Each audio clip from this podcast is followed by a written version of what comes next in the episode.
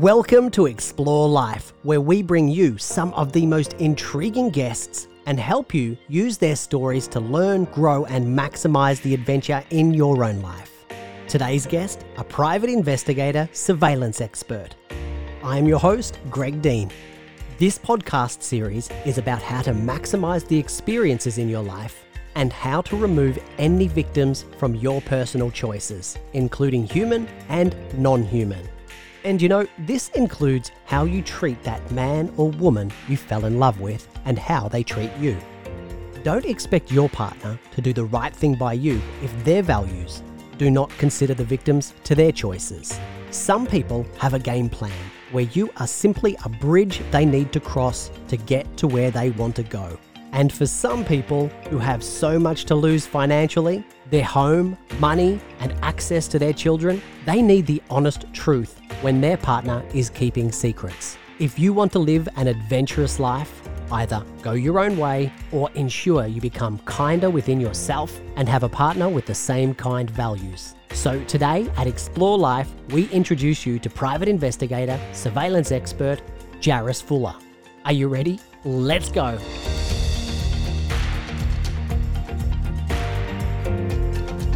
Jarvis Fuller of jfabrisbane.com is a private investigator providing specialised surveillance and investigation services to government, corporate and private clients since 1987. And that includes those clients who are going through divorce and relationship breakdown. Welcome, Jarvis. Thank you so much for your time. Thanks, Greg. I'm more than happy to be chatting with you. Can you tell me a little bit about JFA Brisbane? Sure, Greg. I've been a PI since 1987, a long time now, 26 years. Back then I was working as a police officer and ended up assisting a stranded female motorist one night. She, as it turned out, was a nanny to a private investigator, and I ended up getting to know him quite well. I worked for him whilst on leave for about 6 weeks and made up my mind that this is definitely something that I wanted to pursue. So I resigned from the police service, and I've been a PI ever since. Divorce is a very painful process, both financially and emotionally. Things can get messy that must come out. When a client comes to you, what state are they in? To be totally honest, Greg, we don't often get clients who come to us after both persons have decided to get a divorce. What mostly happens is that one spouse might already have made a decision or is close to making a decision to get a divorce, and they need more information or hard evidence before they finally confront their partner. And really, that is the ideal time to be thinking about hiring an investigator. Those secrets you mentioned are far more easily found at that point. As to their state of mind, yes, it can and often is a very emotional time for them. But there's no real common denominator. Some clients are extremely emotional, which sometimes does make it a little bit more difficult for us to deal with them on a rational level at the beginning of the process. And yet others can be extremely cool, calm, and very methodical. Is it usually a spouse or the lawyer of the spouse who hires you? It's most often a spouse. Usually they suspect something is happening and need proof, or they have proof but need more information. Once you get to the point of needing a lawyer, it's pretty much a done deal, and really, as I said before, the best time to gather information and evidence is before a person challenges their partner about their suspicions. Do you sometimes have to locate a husband or wife who has disappeared in order to not pay child support? And do you have any stories? Yes, sometimes it's necessary to locate someone first in order to then establish what their personal and or financial situation is. Mostly this can be done through various search facilities to which we have access, but sometimes we also have to think a little outside the box. I recently had one situation where there was simply no current data that would give us an address on this particular person. We knew that he was in a certain suburb. We just could not get a street address. We also knew he liked to gamble on the horses and ended up watching the closest TAB for a couple of days. He turned up and we were able to follow him home to get an address. Follow-up surveillance on that particular person also established that he was working probably on a cash-in-hand basis with a mate who was a builder. On another occasion, we only had a PO box address for the person we needed to locate. So what I ended up doing was mailing him a very long object, and obviously that wouldn't fit in his box, so he had to go to the counter to collect it. The package was also quite distinctively wrapped, so we were able to identify this person when he collected the item, and again we followed him home to ended up getting a current address.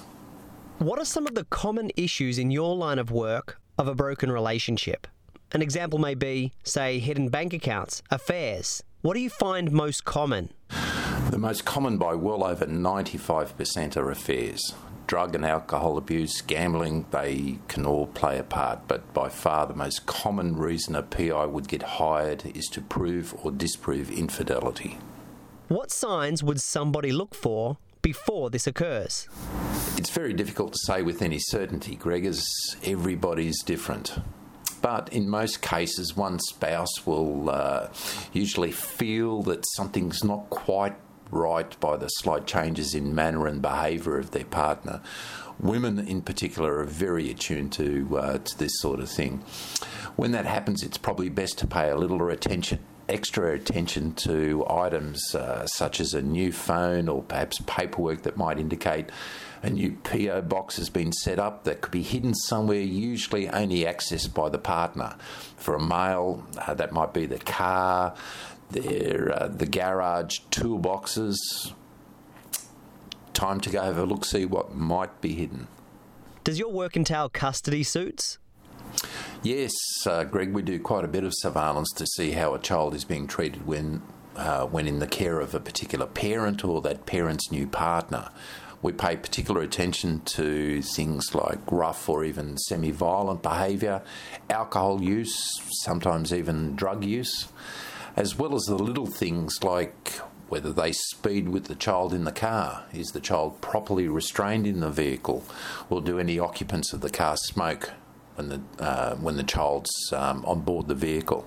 What do you see as the common telltale signs that a spouse is having an affair or hiding money? Question: what do you see as some of the common telltale signs a spouse is having an affair or hiding money? Answer: Greg, I think there are 35 signs of possible infidelity on my website, but the one I hear time and time again. It's remarkable how common this one is, that their partner is never not with their phone. They never ever leave the phone or not have it with them. Even when they're going to the toilet, they'll take their phone. Some of the other ones that are very common, a sudden increase in time away from home or longer work hours, variations of their daily routine. As I mentioned before, a general feel that they're not behaving quite the same. Usually nothing very specific that a potential client can put their finger on. They just get a feel that something's not quite right. The partner might leave the house or go to other rooms to talk on the telephone. They ask about your schedule more often than usual. And another one might be the passenger seat has been moved, indicating that a different person has been travelling in that vehicle. I understand being a private investigator can be laborious and you must be patient. Can you please provide a step-by-step process from hiring you to delivering the discovered information, so the listener knows what to expect? After a potential client contacts me, which is usually by phone or email, I will initially get some preliminary, very basic information about their situation and what they hope to achieve. I will then usually have an idea on the best way to go about obtaining the information they need and the possible costs involved. Now, to give you an example, if it's a cheating partners type situation and the wife tells me that her husband is always late home from work on certain days, I will likely suggest surveillance from his workplace on those particular days to see where he goes and what he does and with whom when he gets there. And costs, a 4-hour period of surveillance could be as low as $300, so not an overly large amount of money. Now, if the client wishes to proceed at this point, I will then provide them with details of the information they will need to, that we will need to get the surveillance started. Now, our website has downloadable PDF and doc forms, or they can access an online form to fill out. They can also upload photos and other documentation if necessary. I will then review all of that information, get any additional information if necessary, and set an overall cost for the entire matter. Now, being in the information business, we only operate on an accounts positive basis, meaning that all matters need to be prepaid before we start work. If the client doesn't want any kind of payment paper trail, we can provide our banking details so that a direct cash deposit can be made. The work is then undertaken, and usually a client will want to know what is happening as the investigation unfolds, and I usually keep them updated with phone calls and or text messages as the job is happening. Depending on what is found, the matter might often go off in a completely different and sometimes unexpected direction. For example, I followed a female surveillance subject after she left home one morning. This is going back about 18 months, possibly 2 years. Her husband thought that she was cheating on him. So the surveillance began. She took the kids to school and then just happened to drive straight to a brothel in Wollongabba, parking behind the building where only staff have access. I, of course, phoned the client, and after he got over his initial shock at what had actually occurred, he asked me to wait at least 1 hour, and if she was still inside, for me to go in as a potential client to make absolutely certain she was indeed working as a prostitute and not just visiting somebody who might be there. Yes, I did go in, and yes, she was actually working as a prostitute. And Greg, before you ask, the answer is no. Covert video and audio of her outlining her services and the cost involved really were all I needed, all was prepared to do. So, going back to the procedures, after the investigation is concluded, we provide our client with any reports, documentation, video, photos, etc. Usually all of that is factored into the initial cost. And if any of the prepaid fees need to be refunded, that is done within a 24-hour period. When is the perfect time to hire a private investigator, and when is it too late to bother? Each situation will be different and depend what the client requires. For example, I would have initially thought it would have been too late to hire a PI after a spouse has already left and was living with somebody else. However, I've also had quite a few clients engage me just to obtain ID, video and photographs of the other person involved, just to satisfy their curiosity. And there is certainly nothing wrong with that at all. We're all curious creatures, and whilst there might not be any legal or financial benefit in having something like that done, it does provide peace of mind, and that has great value indeed. A good example of when hiring a PI was redundant. It's quite a remarkable story, this one. Still quite amazed at what was initially so obvious turned into something very, very plausible. But anyway, a male client contacted me with suspicions of infidelity, and he told me that he'd found a used condom wrapped up in some tissue paper in his wife's bedside dresser. Well, I think anyone would have been suspicious about that. Everything was arranged for surveillance to be commenced, but on the night prior, the client phoned me to cancel the surveillance. Apparently, his wife had just spoken to him prior to him ringing me, and she mentioned to him that she had found a used condom in their teenage son's bedroom. So, as I said, I guess sometimes even the most suspicious activity can have a plausible explanation. Can your services be used to track the flow of money when it seems apparent one spouse is hiding funds from the other? Do you have any stories or case scenarios? Greg, first off, obtaining bank information or credit card information cannot legally be done by a PI. It looks great on TV and in the movies, but financial information, medical information and police criminal history are all highly illegal and very strict no-go areas. Personal credit information is also a no-go area as well. But all that's not to say a PI can't be helpful in establishing some quite useful information or evidence. Some examples might be lifestyle.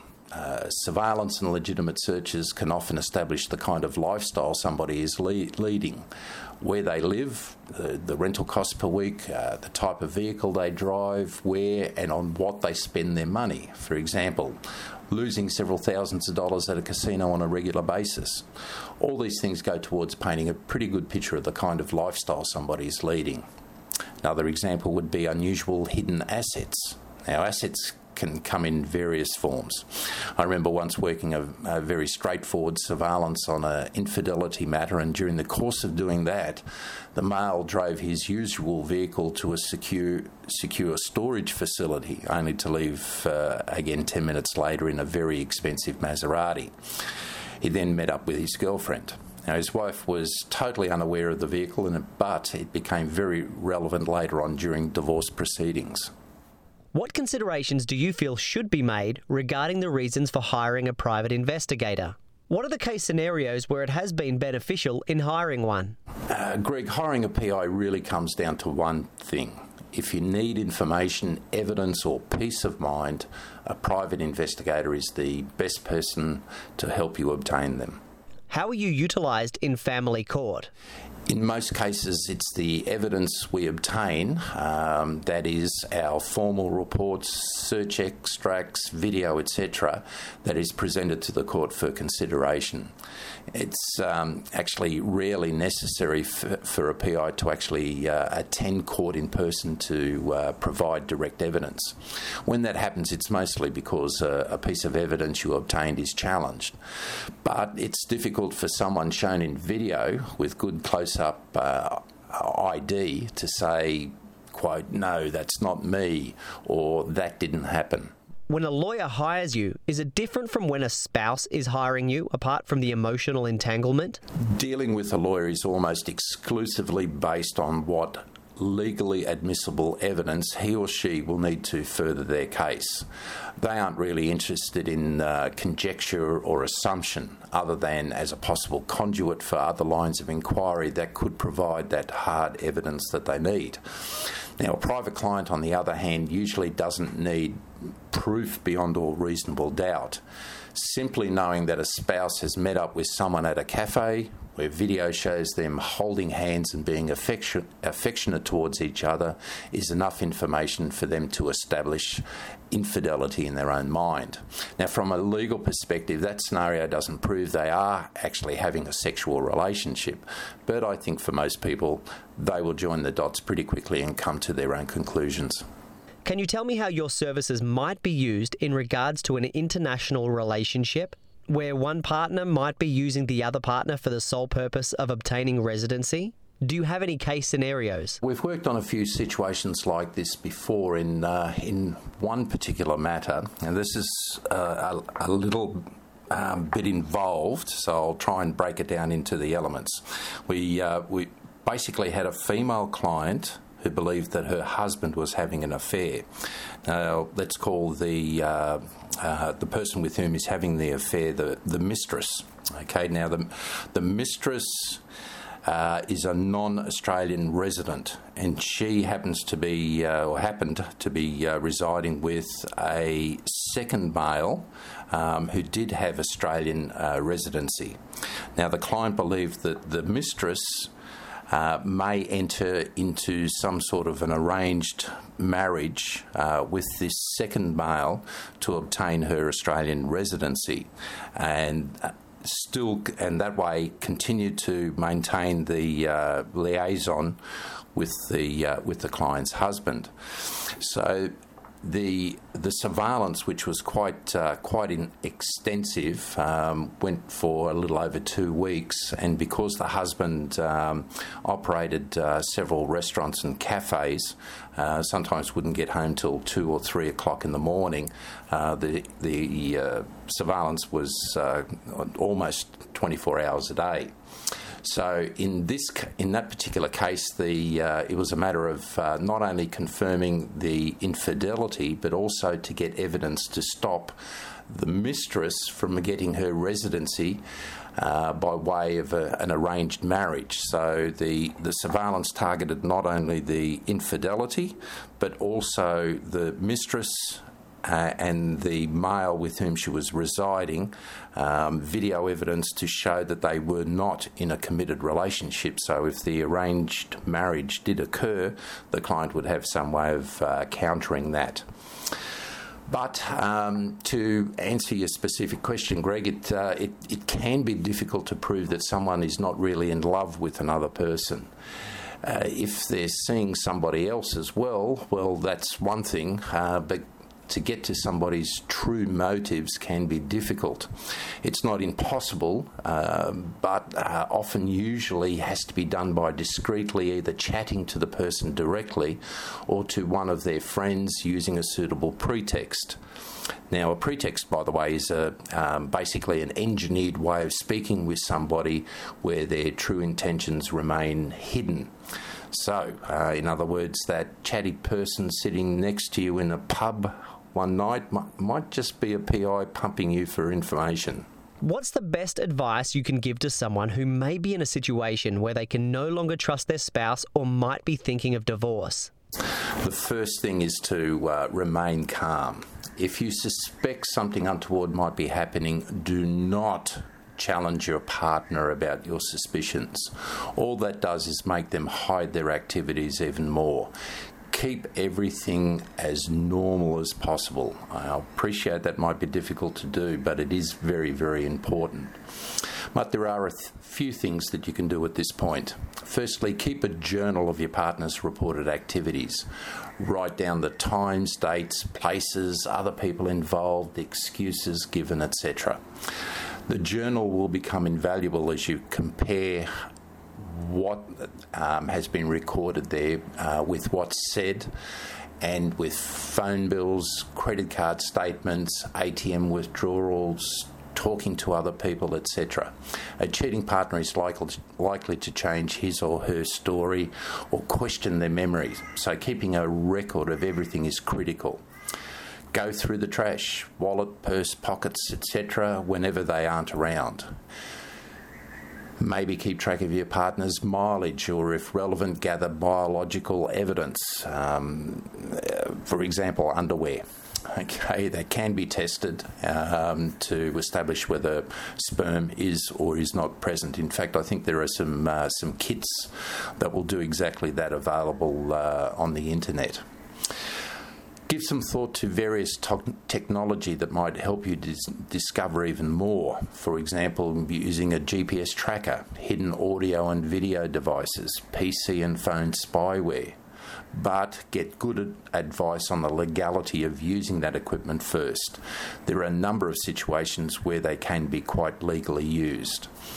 Keep in mind also that when challenged, almost everyone denies, unless you are 100% convinced of what is occurring and cannot ever see any reason to think otherwise or want more evidence, then it would be prudent to contact a good private investigator for further advice. I imagine that some people wish to do their own private investigation work. Would you ever recommend against this? If so, what are some of the many things that can go wrong? Well, Greg, when it comes to surveillance matters, I would strongly recommend against somebody doing this. Firstly, you might be recognised if the surveillance subject is known to you, and if this were to occur, it would then make it extremely difficult for us to then be able to conduct effective surveillance, as the surveillance subject will be already on the lookout for exactly this type of activity. Having a friend or an acquaintance conducting the surveillance for you, particularly if it's over many, many days, might also subject them to allegations of stalking if their activities were noted. It looks really easy on TV and the movies, but conducting effective and, most importantly, undiscovered surveillance really is a very highly skilled technique that really is best left to the professionals. But when it comes to, doing online searches and checking online databases, that's certainly something that that a client or an acquaintance of a client can do effectively. There are a lot of online databases available. Just be sure to tell your investigator what has been done and what results have already been obtained.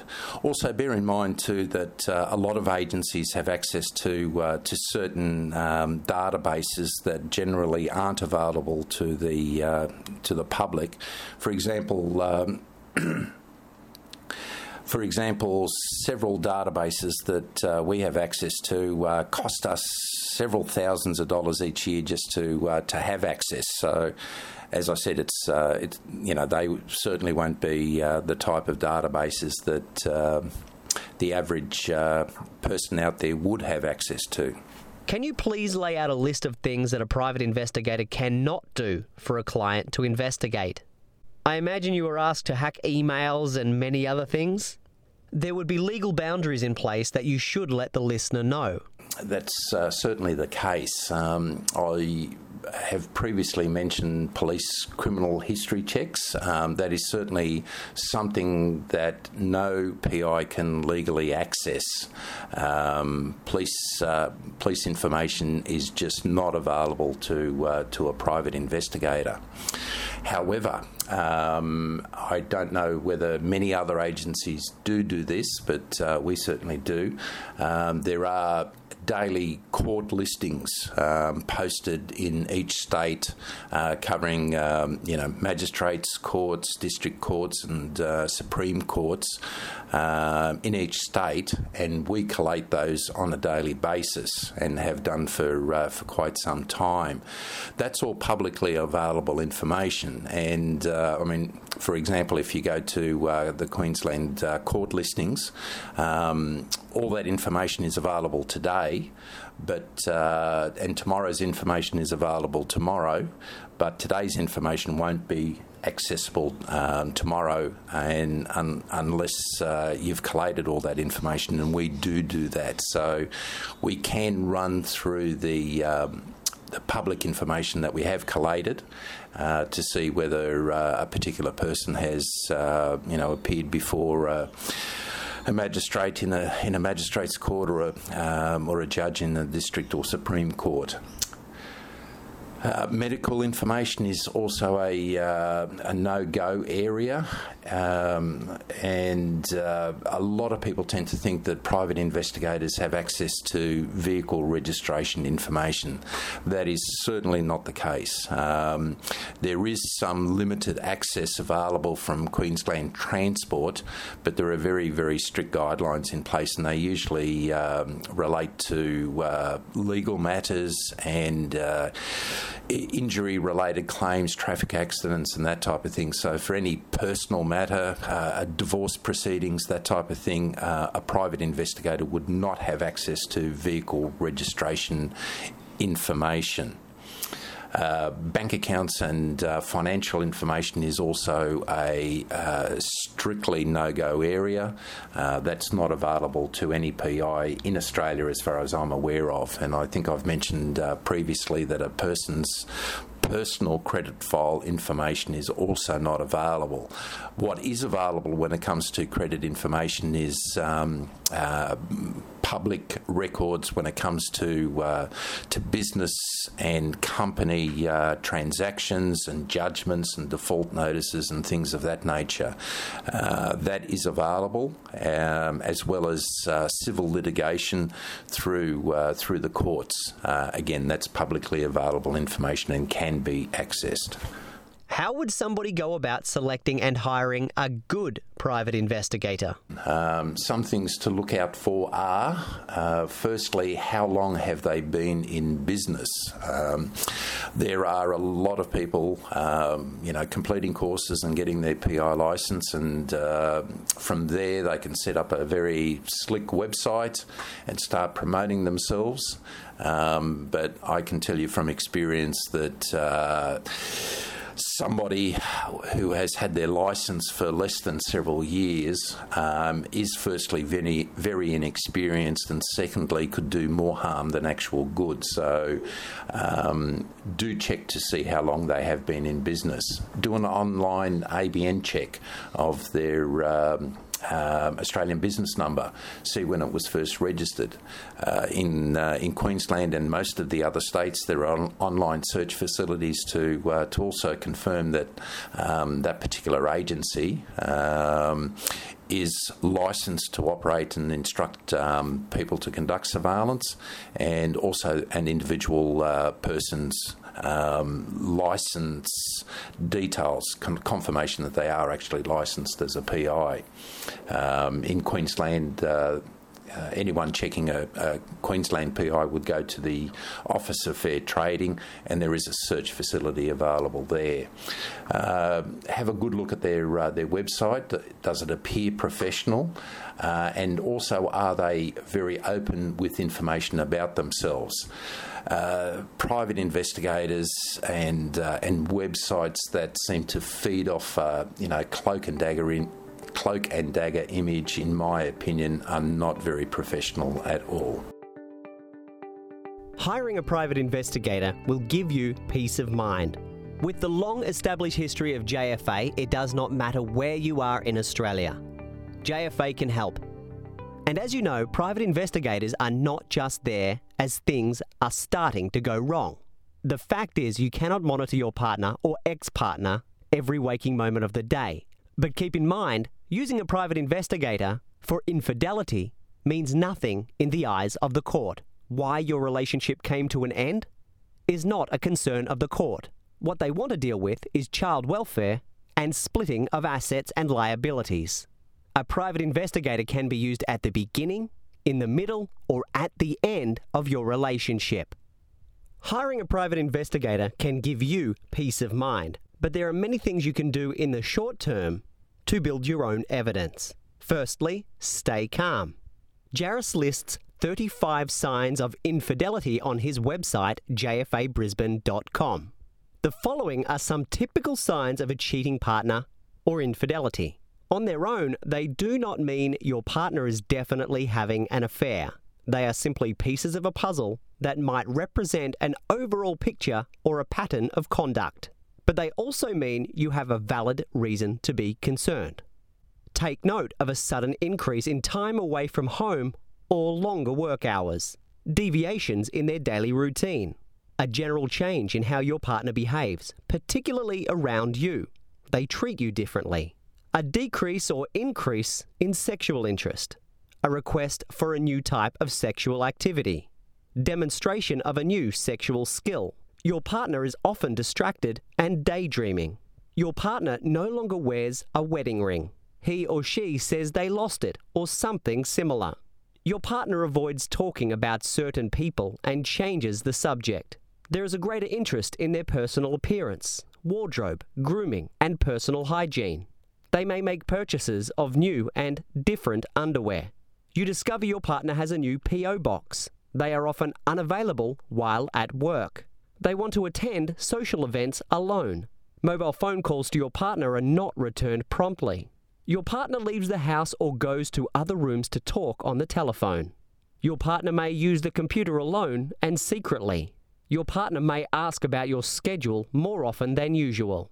If you do suspect an affair, check the mileage on their car. It may be incorrect for their alleged travel distances. Their clothes smell of perfume or cologne, or there is cigarette smoke on their clothing when there shouldn't be. Hair on their clothing does not match in length and colour. There may be unexplained payments on bank statements. Unusual ATM withdrawals, often at locations that are inconsistent with their alleged whereabouts. And there are the little things. You may notice that the passenger seat has been moved, indicating a new passenger has travelled in that vehicle. Your partner has more cash on hand without accountability. Mobile phone bills contain calls with long duration. There are unexplained receipts in the wallet or purse. Unexplained purchases of gifts, for example, flowers or jewellery. Perhaps there are suspicious phone voicemail messages or wrong number calls. Suspicious mobile phone numbers stored or dialed. Your partner may have a new and unexplained mobile telephone. The internet web browser history list contains unusual sites or is always blank, meaning it is being regularly erased. Your partner has begun to use a new or free email account. Or perhaps your partner is suddenly deleting email messages or text messages.